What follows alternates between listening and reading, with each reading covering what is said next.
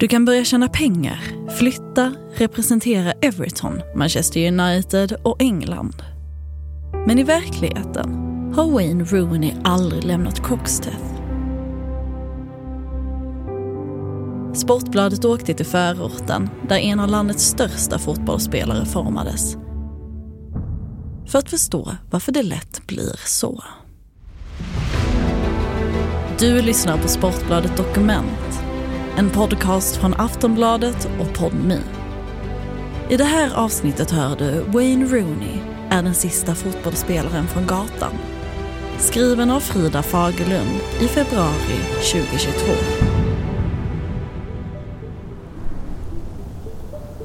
En sönderslagen glasruta på en parkerad bil. Taggade vägskyltar och tumma cigarettpaket som tumlar över den grå trottoaren med hjälp av vinden. Vid första anblick skrämmer inte Croxteth märkbart. Med sina enhetliga radhus målade i en tråkig beige kulör ser det ut som vilken annan engelsk förort som helst. Tre kvinnor i 25 till 30 års åldern sitter ute på en veranda och röker. De följer oss med blicken när vi irrar omkring på Armill Road utan något riktigt mål. Till slut inser jag att det är bättre att gå fram och förklara vårt ärende. Särskilt eftersom fotograf Peter bär på flera kameror. Det gäller Wayne va? Ena kvinnan med uppknäppt dunjacka och det röda håret i en slarvig knut har redan förstått. Och hennes vän studerar oss nu intensivt från topp till tå. Den sista i trion verkar stå i telefonkö till någon myndighet att döma av en mobil som är satt på högtalare medan en robotlik röst predikar. Thank you for holding. Your call is important to us. Det tar några minuter. Men långsamt bryts barriären ner mellan oss. Att det handlar om svensk media tycks vara mer acceptabelt. Och den rödhåriga kvinnan pekar vilt i olika riktningar. Där bor hans faster. Hans hus låg där borta, men är en parkeringsplats nu. Vi tackar så mycket och frågar om det blir kvar ett tag, ifall vi behöver mer hjälp. Kvinnan rycker ointressant på axlarna. Ett par timmar till, antagligen. I oktober 1985 föddes Wayne Mark Rooney här. På den här tiden befann sig Storbritannien mitt i ett klasskrig. Efter att premiärministern Margaret Thatcher gjort sitt bästa för att slå ner fackförbund och bereda plats för nyliberaliska värderingar. En organiserad arbetarklass var både fruktad och avskydd av etablissemanget och dessutom gav fotbollen, med stark koppling till arbetarklassen, upphov till moralpanik. I boken When Saturday Comes beskrivs polisens dåvarande syn på supportrar som en grupp alkoholiserade män med inte mycket annat i huvudet än att förstöra egendom och mordiskt attackera varandra. Klyftan blev påtaglig i samband med Hillsborough-katastrofen 1989 då det senare visade sig att polisen förmedlat oriktig information till media som kom att skuldbelägga supportrarna. Det dröjde många år innan anhöriga till de 97 offren fick någon sorts upprättelse. Liverpoolborna, scousers, glömmer aldrig det sveket.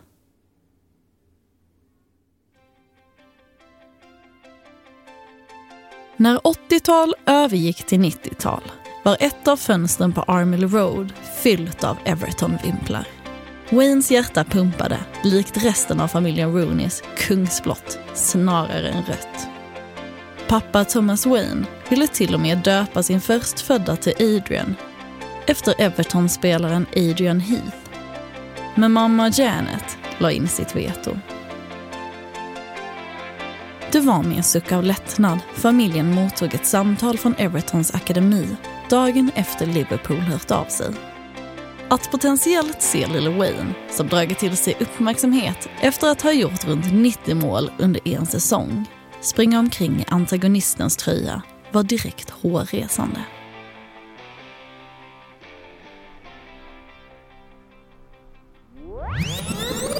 Medan vi står på platsen där huset jämnades med marken några år tidigare kör en gråfärgad bil förbi och tutar ilsket.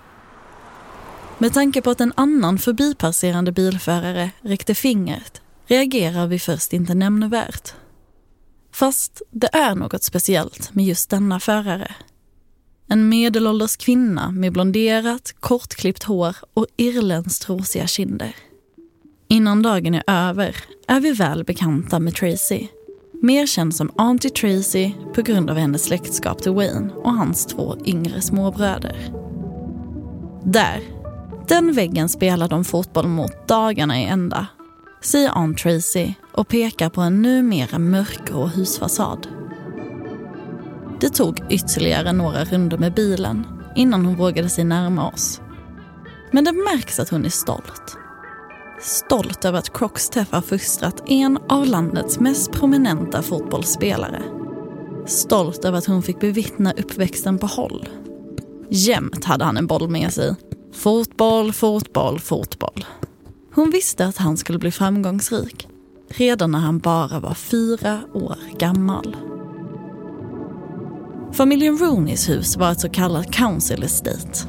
Det vill säga ett boende som ägs och förmedlas av kommunen. Föräldrarna hade inte mycket under Waynes första tid i livet och han lärde sig snabbt att Croxteths gator kunde vara en hård plats att vistas på. I nysläppta Amazon-dokumentären Rooney berättar han själv. Jag växte upp för att slåss. Slåss för allt. Det kommer aldrig lämna mig. Jag växte upp i Croxteth. Den som är härifrån tycker inte att det är ett våldsamt ställe. Våldsamt var det på sina håll. Ibland som ren underhållning. Om fotboll är den primära sporten bland arbetarklassen är inte boxningen långt efter. Särskilt inte i Liverpool. Pappa Thomas var amatörboxare och ett tag såg tonåriga Wayne ut att bokstavligen slå sig in på samma bana. Vore det inte för tränaren i Everton, Colin Harvey, som övertalade honom att fokusera på fotbollen, hade kanske historien tett sig helt annorlunda. Jag har haft hetsiga bråk med min pappa som slutat med att han lappat till mig, säger en nu vuxen Wayne Rooney. Vid ett tillfälle på sina sista år i pojkskolan De La Sau Academy sparkade Wayne hål i väggen utanför kemisalen efter att läraren konfiskerat hans fotboll. Att ge utlopp för sina känslor och materiella ting, inte minst fotbollar, blev ett återkommande inslag. Slagsmålen var många. Jag skulle inte kalla mig för en mobbare, men har gjort en del jag inte är stolt över. Gjorde jag det av ilska eller nöje? Det vet jag inte, berättar Wayne. I april 2005, när dåvarande klubben Manchester United låg under mot Newcastle, stod han för ett kraftfullt, nästintill perfekt volleyskott som fick kommentatorn att utbrista.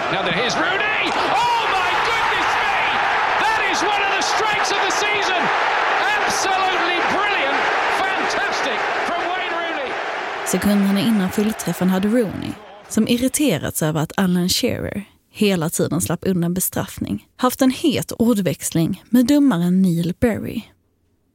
Jag var ganska upprörd på honom och tog ut min ilska på bollen, förklarade han. En bil svänger in på en av uppfarterna. Den seniora föraren masar sig långsamt ut ur fordonet och rättar till de tjocka glasögonen. Mannen heter Bert och är Croxteth-bo sedan 25 år tillbaka. Vilket innebär att även han följde tonåriga Wayne Rooneys framfart från första parkett. Bollen flög in i trädgården ibland, men det gjorde inte så mycket, säger Bert, som lyser upp vid tanken på minnet och skrockar gott. Han tillägger att han alltid har trivts mycket bra i området, att det är lugnare här och indikerar att stöket ofta inträffar längre bort.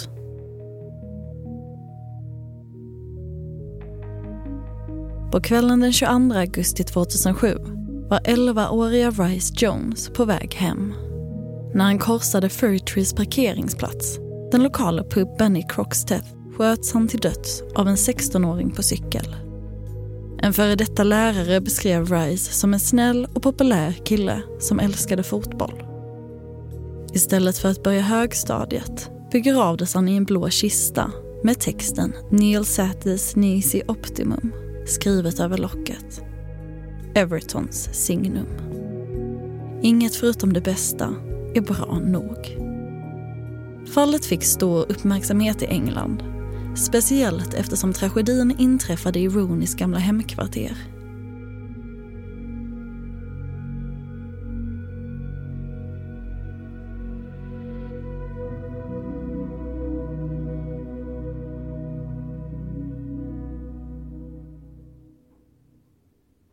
När pengarna började rulla in på kontot skaffade spelaren snart ett nytt eget hus åt familjen. Dock inom rimligt gångavstånd från Armill Road. Många av oss bor fortfarande kvar, säger Auntie Tracy och räknar upp kusiner, farbrödrar och morföräldrar. Grannen Bert nämner att han regelbundet träffar mamma Janet på det lokala badhuset. Kanske spelar det irländska påbrået med medföljande katolska tron en större roll än man anar. Men det verkar vara oerhört svårt att bryta helt med Croxteth. Som hustru Colleen, uppväxten i pastellfärgat hus några gator från Waynes, en gång sa. En gång en Croxteth-tjej, alltid en Croxteth-tjej. Wayne Rooney, en chav. Jag menade att kalla honom för en fri själ säger Manchester United Frederico Macheda. Rubriken i Daily Mail från oktober 2010 är i högsta grad i ögonfallande. Macheda hade gjort en intervju på italienska Gazzetta della Sport och stämplat lagkamraten Rooney som coatto. Nu översattes citatet till alla möjliga begrepp som vulgär, våldsam och rent av arbetarklass. Jag var absolut inte efter att förelämpa honom. Jag gillar och respekterar honom, sa Macheda som snart insåg vilken storm ordvalet fört med sig. Det är svårt att undgå de engelska tabloidernas fascination över Rooney-släktet. En kusin blottade sig för paparazzi under en födelsedagsfest för Colleen och ansökte sedan till Big Brother. En annan tatuerade in popduon Jedward på sin arm och lade till det som mellannamn. Fylleslag, plastikoperationer, namnbyten. Journalisterna vältrade sig i skandalerna och sålde antagligen massvis av tidningar som följd. Det finns en anledning till att scousers i grunden avskyr riksmedia. Avskyr hur det porträtteras som ett ointelligent, fattigt avskrap genom alla år. Enbart minnena av rubrikerna i The Sun efter Hillsborough-katastrofen får många att än idag knyta nävarna. Själv var Wayne Rooney allt annat än en ängel med en bordellbesök redan som tonåring. Men kastades också in i hysterin och blev ansiktet utåt för en hel samhällsgrupp innan han ens hunnit bli vuxen. Folk ser fortfarande allt det där, alla mina misstag. Men jag är inte den personen det är inte jag, säger han nu. Ett tidigt rykte kring Rooney löd att han varken kunde skriva eller läsa. Colleen, som började få personliga dikter av sin blivande pojkvän redan som tolvåring, hade kunnat dementera detta. Att samtliga ögon vilade på fotbollsspelaren Rooney från 16 års ålder var inte särskilt märkligt. Sällan hade denna industri skådat en mer komplett talang. Boxningen förberedde honom rent fysiskt. Kynnet drev honom till att alltid lyckas och göra det omöjliga möjligt. Som mötet med Arsenal på Goodinson Park den 19 oktober 2002. Bara fem dagar senare skulle Rooney fylla 17 år. Och han hade bestämt sig för att göra sitt första Premier League-mål innan dess. Som sagt och gjort. När tränaren David Moyes vinkade åt ynglingen att göra sig redo för ett inhopp snörade han skorna hårt. Sedan klev han ut med sina favoritklubbsemblem på bröstet och avlossade ett skott strax utanför straffområdet. Målvakten David Seaman hade inte en chans och Michael Owens gamla rekord som yngsta målskytten någonsin var slaget. Wayne Rooney brydde sig inte om vem som var på andra sidan. När han klev ut på planen slog han bara på överlevnadsinstinkten. Säger Thierry Henry, en av Arsenals största spelare genom tiderna. Som mindreårig kunde han inte hänga med lagkamraterna ut på stan för att fira utan fick åka hem till Croxteth istället. På den asfalterade planen, ett fåtal meter från ytterdörren, spelade Wayne Rooney sin andra match för dagen med de andra ungdomarna i området. Evertons protester bekom honom inte. Ville han spela fotboll, spelade han fotboll.